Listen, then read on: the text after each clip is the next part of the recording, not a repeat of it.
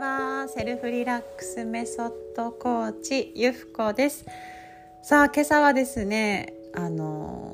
最後の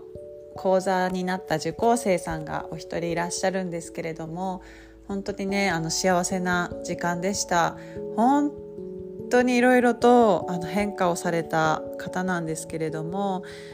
私は、彼女と出会えてよかったなっていう気持ちと、本当に私の講座に飛び込んできてくださってもうありがたいなっていう感謝の気持ちでいっぱいです。でそのね方が私の、宿題に対してですね、自分の Y、 自分の軸っていうのを言葉にしてくださったことがありまして、それをですねちょっと今日はご紹介させていただきたいと思います、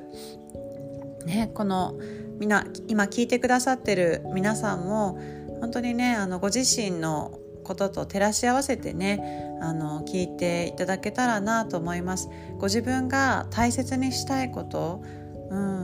どんなことでしょうかね。私の配信を本当に聞いてくださっている皆さんって心優しくて、本当に自分の中でやっぱり破りたいものがあったりとか、私の、声っていうところにですねいいなと思って来てくださってると思うんですけれども、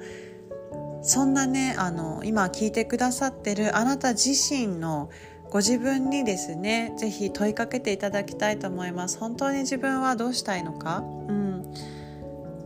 そんな思いで聞いてください。私は子供を元気にしたい、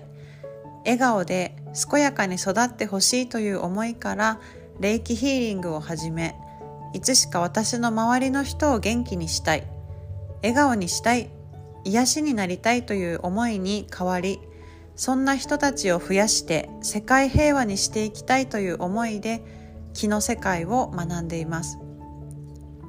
霊気ヒーリングは必要な気づきと癒しが起こる、本来の健やかな状態に戻るという効果があります。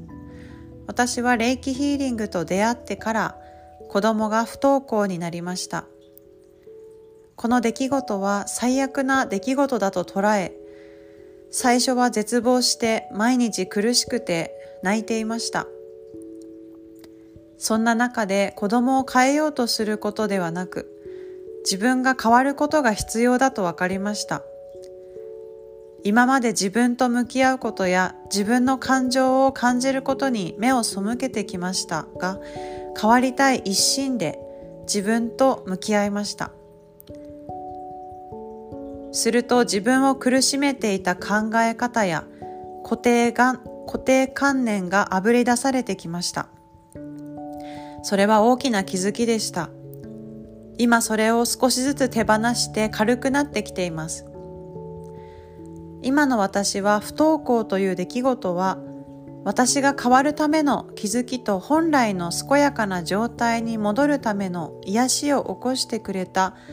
最高のギフトだと感謝に戻りました。感謝に変わりました。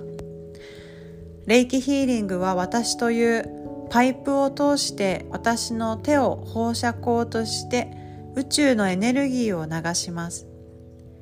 愛と調和と癒しのエネルギーと言われ、健康と幸福に導く波動です。これから霊気ヒーリングや気を使ってヒーラーとして活動していきたいと思っています。意識したいことは自分を大切にするということです。世界平和の第一歩はまず自分を満たして機嫌よくいること。そのために私がセルフリラックスメソッドで学んだリラックス、好きなことをする、ワクワクする、自分の声を聞く、自分を許し認める、信頼する、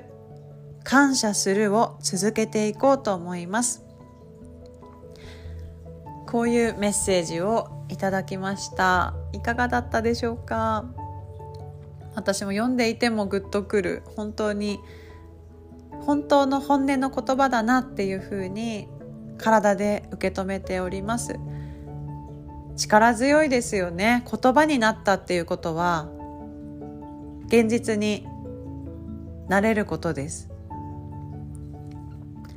この言葉を生み出すまでにも彼女はですね、一晩寝ずに考えたって言われてたんですけど、なんかそのですね、向き合い続ける姿勢であったり、本当に